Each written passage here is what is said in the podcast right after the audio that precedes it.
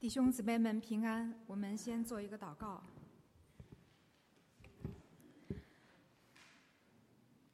我们慈爱的天父，我们需要你的帮助，因此求你帮助我们首先谦卑，让我们能够理解这一卷你列在圣经最后的一部书是多么的奇妙。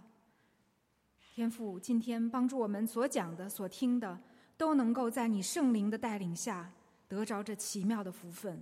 奉耶稣的名祷告，阿门。其实这个世界上所有的事情，我想大家已经 非常非常的清楚了，是不是？我们生活在这个世界上，每一天经历很多的事，你会有一个很大的感触。什么感触？像我一样，我觉得很多事都是矛盾的组合体，很多事情，几乎每一件事情都有两面性。我们中国人所谓东方的哲学，更加的对这一点。有深刻的洞见，比如我们的老子说：“上善若水，水是最温柔的，但是它是最有力的，没有什么地方它去不了。”我们有最古老的古训说：“塞翁失马，焉知非福？祸和福都是不断的交替转换的。如果我们不是谦卑，我们。”骄傲自满，我们疏忽大意，目空一切，福瞬间就会变成祸。但是，如果我们坚持不懈，以善胜恶，反倒很多的灾难和祸可以铸就一个人成为伟大的灵魂。其实真的是这样，这个世界上真的是越微小的，可能它是越强大的；越温柔的。他反倒越有力量，越卑微的，其实他从原先是最尊贵的，就像我们的主耶稣一样。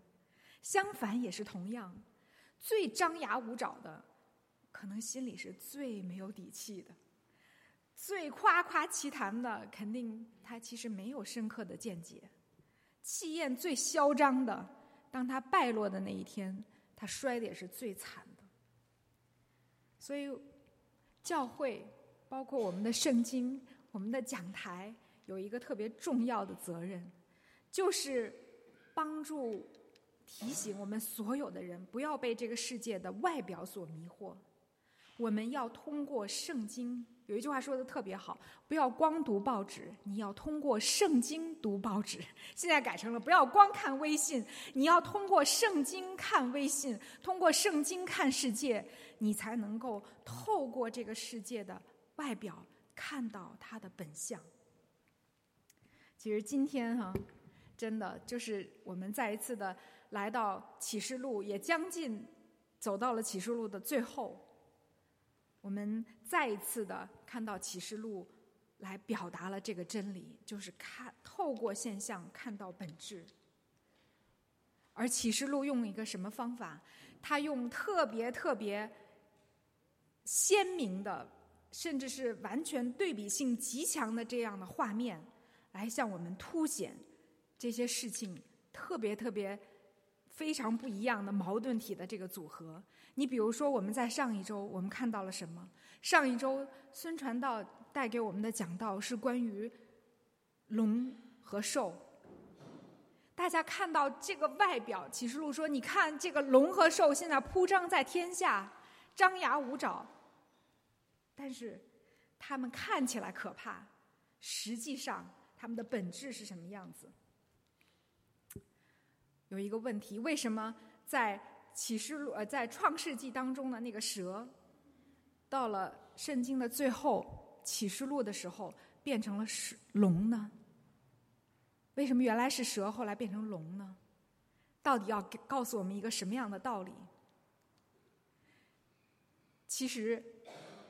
我想，龙本来就是一个虚构的动物，没有这个动物。为什么上帝要把撒旦通过龙这个样子启示给我们，或者通过蛇这样的启示给我们？我想有一个特别重要的真理，就是你知道它的原型就是这种蜥蜴。这种动物有什么特点？当它受到惊吓的时候，当它要失败、要马上小命快没的时候，它会怎么样？它会把它所有的这个外面的那层皮都张起来，让它瞬间膨大三倍。他用这种方法来威慑他的敌人。其实这太绝了，这就是撒旦的本相。他依然是这个，就是创世纪当中那条迷惑人的蛇。但是到了启示录当中，其实他早已经被神打败，被耶稣打败。他来到人间，当他在最后用他最后喘息来迷惑众人的时候，他要把自己膨胀起来，他要变得张牙舞爪，他要变得很恐怖的样子，好震慑、威慑、欺骗、迷惑这个世界的众人。所以我刚才说，透过现象看本质，启示录多好。他透过这个样子，这个现象，揭示了魔鬼撒旦的本质。不要看他张牙舞爪，实际上他早已被主打败。在他最后的这个日子里面，他更要变成一个狂妄、嚣张，最后的一个喘息，他要吞噬越多的人越好。这就是他的本质。那么。今天这一章的开头，十四章的开头，约翰用“我又观看”这样的一四个字，来提示我们，启示录的场景又变了，从那个龙和兽那个可怕的、天昏地暗的那种场景，变成了一个什么场景？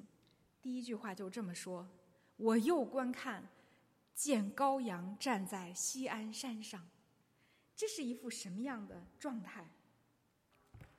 这是一副得胜的样子，一副圣洁的样子，一副有秩序的样子，一副所有跟随羔羊的人，他们都是那么的看似柔弱，穿着细麻衣，穿着白色的衣服，甚至他们所膜拜的这个羔羊身上还带着血，他是那么的柔顺，那么的谦卑，但是。他们在西安山上唱着一首胜利的歌，多么强烈的对比！透过现象看本质，外表我们坐在这儿是一般普普通通的老百姓，我们没有什么权势，没有什么地位，我们就是这样的一群普通的卑微的人。但是，我们今天坐在这里是得胜的，大大的得胜的。所以，这就是一个巨大的。到十四章开始，又再一次的给我们提出一个反差。这个反差就是，和羔羊在一起的人，他们都胜了。所以，我们就现在要问一个问题：哎，这个仗是怎么打的？是怎么得胜的？那么气焰嚣张的。龙大红龙带着他的两批兽，一个从海上上来，一个从陆上上来。你想，地球就是海和陆，就这两块地儿。一个兽是主主管海的，一个兽是主管陆地的。好像这个天地海从上到下全被这邪恶的势力给铺满了。那羔羊和他的子民是怎么得胜的？尤其是羔羊的子民。上一周，其实孙传道给我们讲到了羔羊是怎么得胜的。我们在座都知道，通过他的死和复活，在十字架上战胜了罪和死亡。那么，我们跟随羔羊的这一群人是怎么得胜的呢？这群队伍是怎么得胜的？看看这个多么反差巨大的画面！我们要如何去打这个属灵的战争，在属灵的征战中得胜呢？这就是一个特别特别重要的问题。那十四万四千人不过穿着细麻衣唱着歌，哎，他就得胜了。有人说，我们得胜要靠着读经祷告，靠参加教会生活。我们有的人说，我们得胜打这个属灵的征战，我告诉你要进食祷告。有人说，看圣经，保罗说的很好，得胜就穿上神的所赐的军装。对，这些都很好，都是打属灵征战的方法。但是，其实这是实操的步骤。要说到真正的战略，打属灵的征战，其实很说简单也不简单，一个字：信。靠着相信，持续的站在基督里。归根结底，读经、祷告、参加教会生活、服侍，这些都是帮助我们拥有正确信心的具体的方法。而真正的能够在属灵征战中得胜的，最重要的就是持续的坚信。不不论在任何的状态下，为什么？这个启示录告诉我们一个特别重要的真理，就是启示录整个说的都是属灵的征战。你看龙啊、兽啊、耶稣啊，属灵的征战是什么？灵界的仗其实不用我们打，灵界的仗耶稣早就打赢了，你知道吗？这个仗是已经得胜了。我们的主耶稣已经通过他的死和复活，打胜了这场仗。我刚才也说，现在的状态是什么？那个失败的那一方，他还有一段时间可以苟延残喘。这就好像大家不知道对二战熟悉不熟悉？二战真正胜利的时候，实际上是一九四五年，但是在欧洲大陆把这个。纳粹的整个的这个敌军的残余部队彻底消灭，又花了两年的时间，所以我们就好像在这两年的当中，实际上真正的大的战役已经彻底的消灭了，已经彻底的得胜了。但是我们还在人间，当他撒旦被打入人间的时候，他还有一段嚣张的日子。所以，这个撒旦。为什么神要给他一个名号，叫做谎言之父？所以他来到这个世界，他想拉更多的人下水，他想拉更多的人跟他一起到那无边无穷无尽的火湖当中。尤其是他想让跟随过主的人跟他一起下去。你知道吗？这就是他撒旦羞辱神最好的方法。撒旦一直。与神为敌，就好像有一个杠杆似的。撒旦是什么地方，他能够多获得他的这个杠杆呢？他可以更好的羞辱神呢？就是把神的子民拉入下水，跟他一起。这不是对神最好的羞辱吗？最好敌对神的方式吗？你看他对约伯是怎么样？他控告神子民呢？他今天依然在做这件事情。所以我们。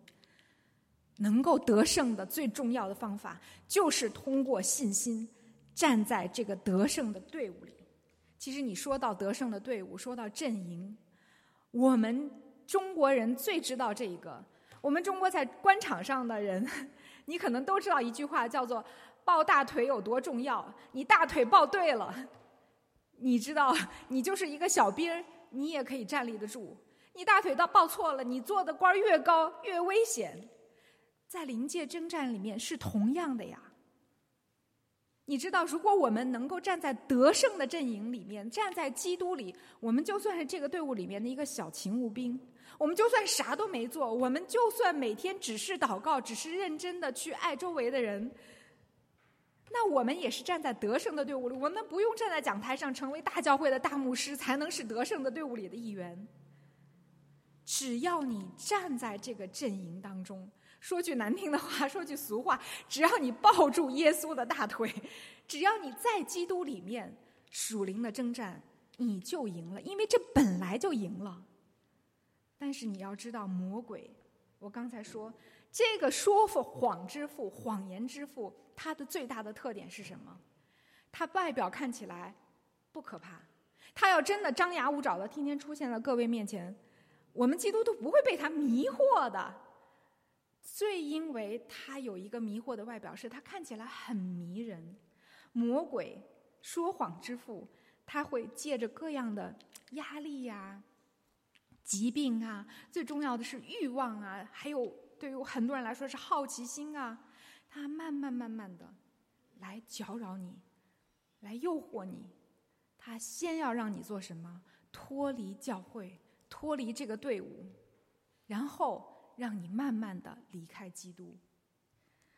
如果你一旦离开得胜的阵营，那么你就是所谓中国人说砧板上的鱼肉，任魔鬼宰割，真的是这样。我说，透过现象看本质，我们可能不觉得自己经历在这样的事情当中，但是在临界的事实就是这样。我们今天坐在这儿，其实灵界的黑暗的势力不愿意看到这一个场面。他可能接下来下一周、下个月就会有各样的事情告诉你说：“哎，你在那干嘛呢？周日花这个时间，这么好的时间，不如出去玩玩吧。”哎呀，我我信了他几十十呃五六年了，好像我的生命也没什么改变，谁也没给我什么好处。这个神是真的吗？哎，神爱不爱我呀？可能这些小小的声音就一遍一遍一遍遍来到你的。耳朵里面，这个迷惑人的、说谎的，他就要悄悄的拉你离开教会。哎呀，教会都是这么多的政治斗争啊！好，教会的人也是很乌七八糟的呀！啊，我那天看张三是这样，后面看李四是这样。哎呀，我不要去教会了。你离开教会了，离开这个队伍了。你说我可以在家敬拜，我可以从网上听到，都是名牧师，自欺欺人。我相信，如果你离开教会，你在网上听到的日子不会太久。你知道，这个彼得告诉我们什么？彼得说：“勿要谨守警醒，仇敌就是吼叫的狮子，遍地巡游，寻找可吞噬的人。”你看到那个狮子？如果这些迁徙的牛群，所有的牛群那个老弱病残的，其实他会保护的，他把你都放在那个牛群的中间啊什么的。这公牛啊，强壮的，他会在后面跑，前面跑。狮子做什么？他有时候跟着这个牛群跟达到几周之久，他就跟着这一群牛群。他表面上在那，狮子在那睡觉啊。短暂的休息呀，牛群也在那吃草啊，看起来一派祥和的景象，好像是没什么。其实，他的眼睛从来没有离开那个牛群，一直在盯着哪一个掉队了，哪一个受伤了，哪一个在那打盹了，迷惑了，马上他就陷入危险的境地了。如果他一直在这个牛群的最中央，他是安全的。所以，这就是启示录告诉我们。在现在我们的生活当中，其实你你不觉得，但是有一场已经得胜的属灵征战让我们打。我们最重要的，无论魔鬼给我们任何的谎言，我们都要回击他说：“我不信你，我信耶稣。不要相信你耳中的那个小小的耳语，欺骗的话啊！张三不好，李四不好，教会不好，神不是真的。”这都是魔鬼的谎言。你要告诉你，用圣经的真理告诉我自己。我们人人都是罪人，所以我们才坐在这里练习如何靠着基督彼此相爱。这才是真正的真理。不要看到对方有问题，首先看到我自己也是软弱的。这才是圣经教给我们的真理。如果我靠着基督战胜我自己的软弱，荣耀父神，好好的安安稳稳的扎在基督得胜的阵营里，永生就是我的。这才是圣经教给我们的真理。所以这就是多么奇妙的属灵的一个真实，不要被外表迷惑。那么我们下面就要进入。最后一灾，那么第十四章让我们看到了整个的一个场景：属灵征战已经得胜了，神的子民和他在一起高唱着胜利的海凯歌。但是到了第十五章开始，严肃的画面又来了。同样，约翰用“我又看见”告诉我们，舞台场景又转换了。我又看见什么？最后一轮的灾难要来了。这就是七晚的灾难。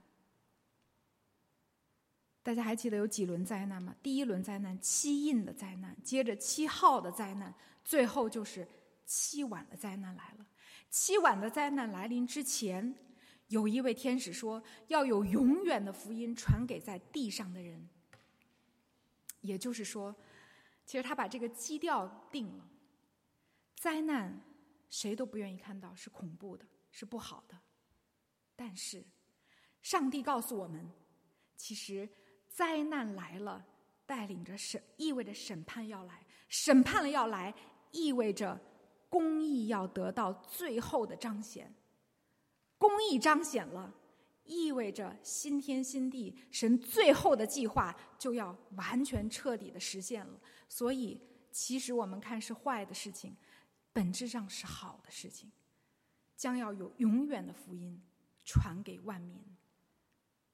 永远的福音就是永恒的生命，马上就要赐给得胜的子民了。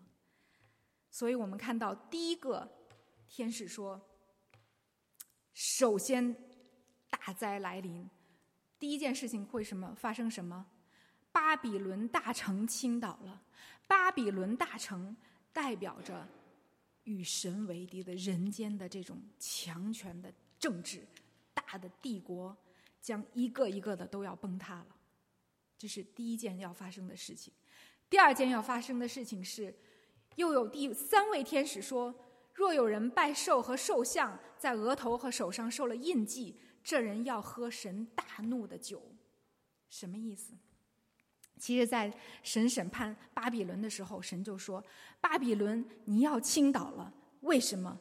因为你酿了毒酒给万民喝。什么意思呢？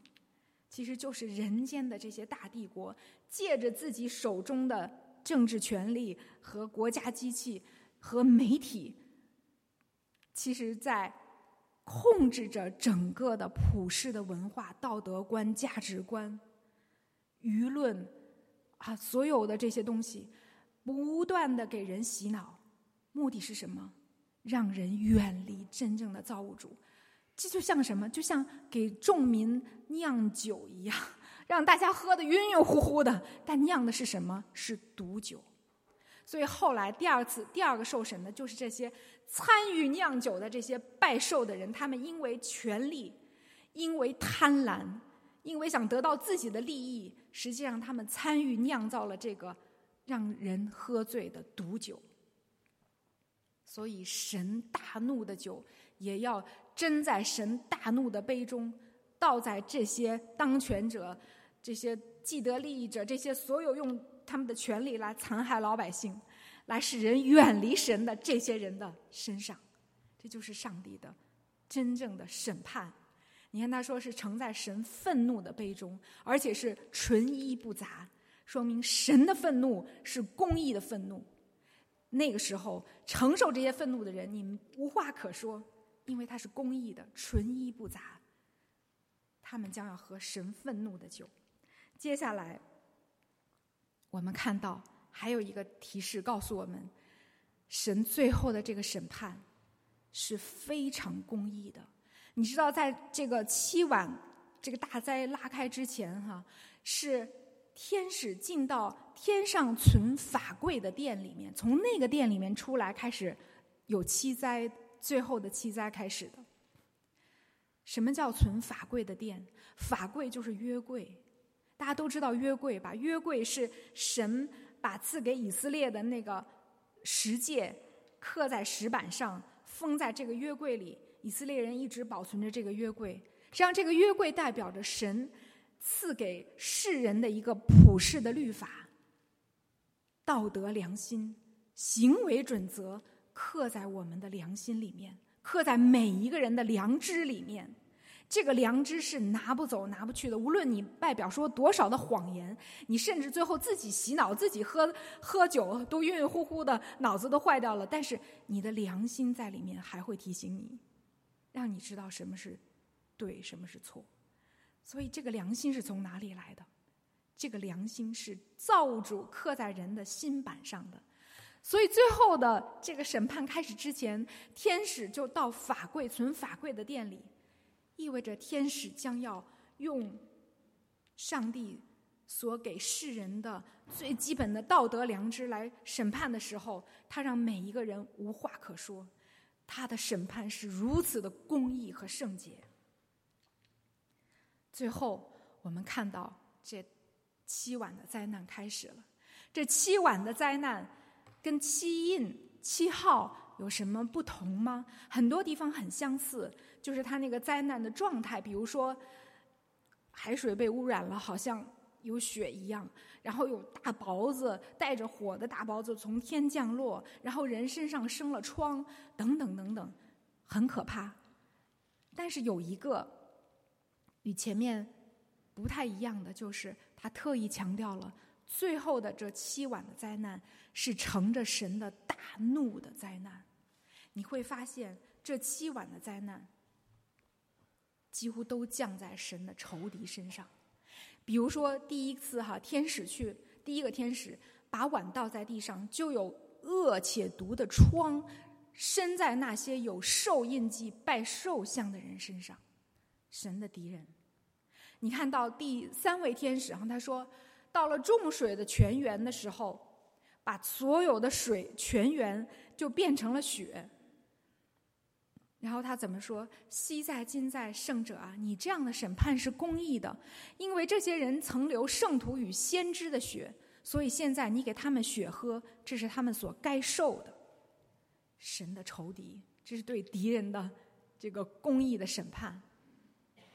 然后最后，你看第四位天使，有日头能让火烤人，那些亵渎神的人，他们还是不悔改，这也是神的仇敌。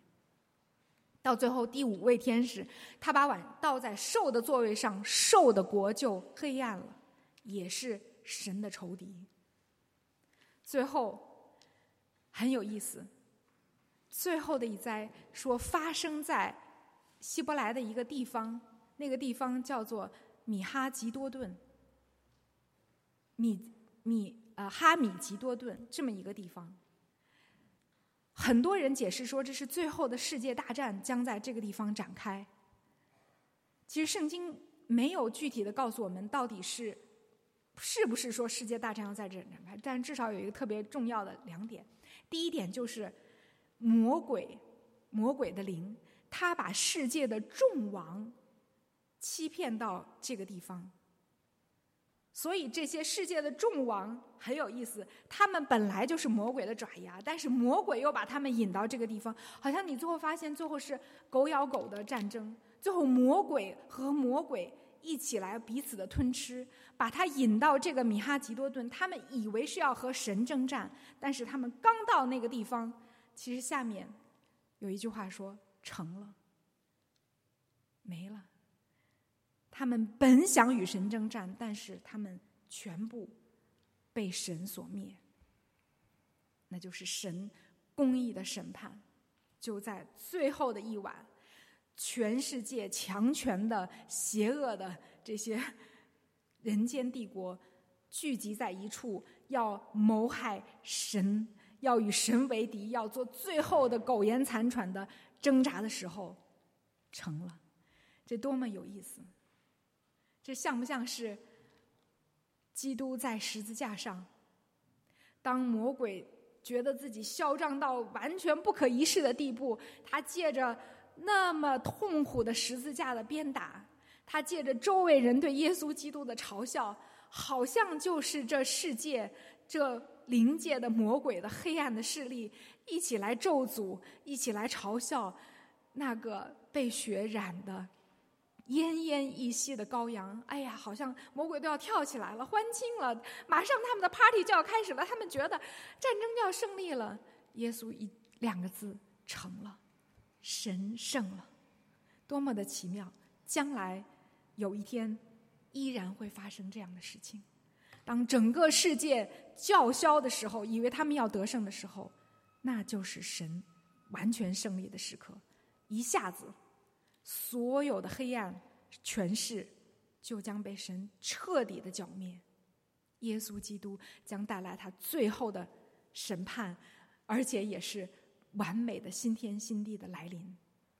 所以，对于神的子民来说，我觉得今天最重要的，我们能够带回去的就是用信心站在基督里，你就是胜利者。魔鬼，你千万不要让他得逞。我们每个人，尤其是基督徒，生命当中，其实撒旦都在挖墙角，让我们离开神。千万别让他得逞，让我们的神胜利，给我们的神增光，让我们的神觉得因为我们的信心而得到荣耀。这就是我们在生命当中最重要的事，也是最幸福的事。让我们一起祷告。亲爱的天父，我们感谢你借着启示录这样奇妙的、具有强烈冲视觉冲击力的画面，不断的把属灵的真理启示在我们面前，让我们知道，其实看似软弱的羔羊，看似我们现在做的普普通通的读经、祷告、聚会这样的事情，但是在灵界里面，它有多大的威力，它有多么强烈的力量。